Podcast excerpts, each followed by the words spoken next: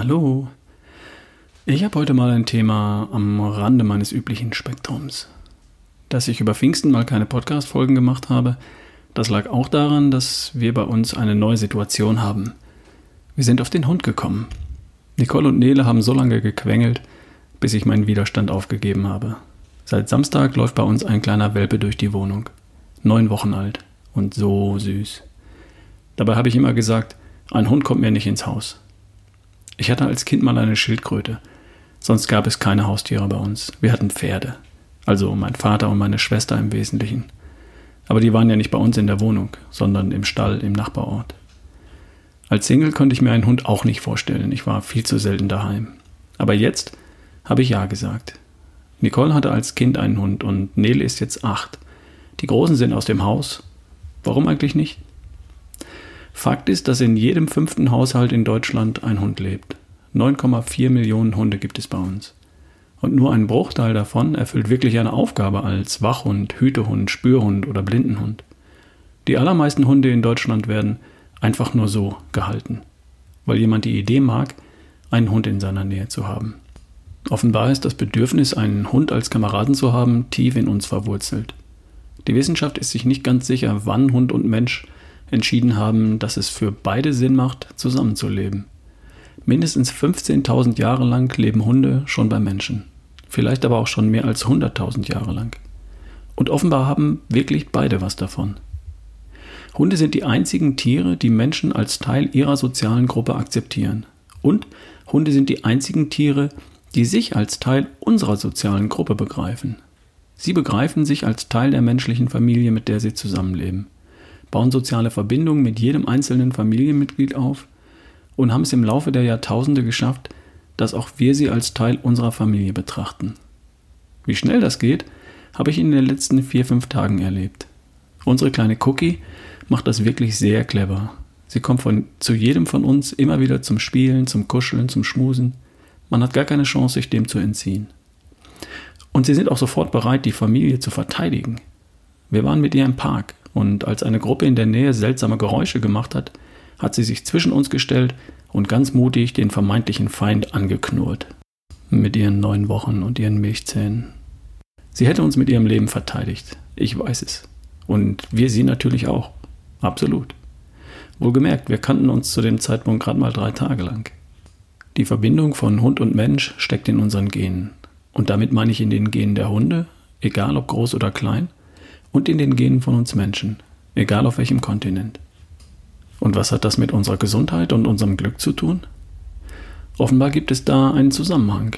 Und da wurde inzwischen auch viel geforscht. Fakt ist, dass das Bindungshormon Oxytocin ausgeschüttet wird, und zwar beim Menschen und beim Hund. Wenn wir einen Hund kraulen, mit ihm spielen, ihn beobachten und ihn ihm in die Augen sehen. Dieses Oxytocin ist eines der Glückshormone und das entsteht auch, wenn Menschen interagieren. Mann und Frau, Mutter und Kind, Freunde untereinander oder auch Kollegen, die sich vertrauen. Vielleicht ist das der Grund dafür, dass bei uns der Blutdruck sinkt und sich der Puls beruhigt, wenn ein entspannter Hund im Raum ist. Ein Hund gibt Menschen, die alleine leben, das Gefühl, nicht allein zu sein und gebraucht zu werden. Dieses gebraucht werden, für irgendwen oder irgendwas wichtig zu sein, das steht mit dem Glückshormon Serotonin in Verbindung. Hundebesitzer müssen dreimal am Tag vor die Tür. Und je nach Hund dürfen sie beim Gassigehen auch richtig Schritte machen. Hunde bringen definitiv Menschen in Bewegung, was immer eine gute Idee ist. Hunde schaffen neue soziale Kontakte. Du kannst nicht mit einem neun Wochen alten Welpen im Park spielen gehen, ohne an jeder Ecke angesprochen zu werden. Eine Studie der schwedischen Universität Uppsala und der Universität Stanford in den USA hat kürzlich nachgewiesen, dass ein Hund als Haustier uns gesund hält. Laut der Untersuchung haben Hundebesitzer egal ob Single oder in einer Partnerschaft, ein erheblich geringeres Risiko an Herz-Kreislauf-Erkrankungen zu sterben. Für die Studie werteten die Forscher Gesundheitsdaten von 3,4 Millionen Menschen in Schweden zwischen 40 und 80 Jahren über eine Zeitspanne von 12 Jahren aus. Das Ergebnis? Bei Single-Hundebesitzern sank das Sterberisiko um 33 Prozent. Das Risiko an einer Herz-Kreislauf-Störung zu erkranken ging um 11 Prozent runter. Aber auch bei Nicht-Singles, die einen Hund besaßen, sank das Erkrankungsrisiko. Und so überraschend sind die Studienergebnisse gar nicht, wenn man mal genau darüber nachdenkt. Hundebesitzer müssen sich gezwungenermaßen mehr bewegen und kommen täglich an die frische Luft. So bekommt der Körper seine notwendige Portion Vitamin D und Sauerstoff. Und das alles macht Hundebesitzer ausgeglichener, glücklicher und auch gesünder. Schon zweieinhalb Stunden Bewegung pro Woche genügen, um Herz und Kreislauf zu stärken und Erkrankungen vorzubeugen. Und außerdem hängt die Gesundheit eines Menschen stark von seiner psychischen Verfassung ab. Viele Menschen sind bei Stress von Kopfschmerzen geplagt oder haben ein geschwächtes Immunsystem.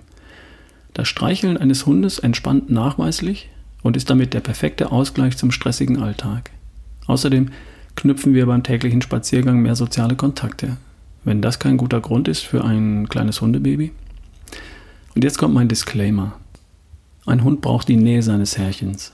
Er braucht Zeit und Aufmerksamkeit, Fürsorge und Pflege. Und wenn man all das hat und bereit ist, das zu geben, dann kann das Leben vielleicht sogar ein kleines bisschen gesünder und glücklicher sein. Ist ja vielleicht mal eine Idee. Kann ja sein. Wir hören uns morgen. Dein Ralf Bohlmann.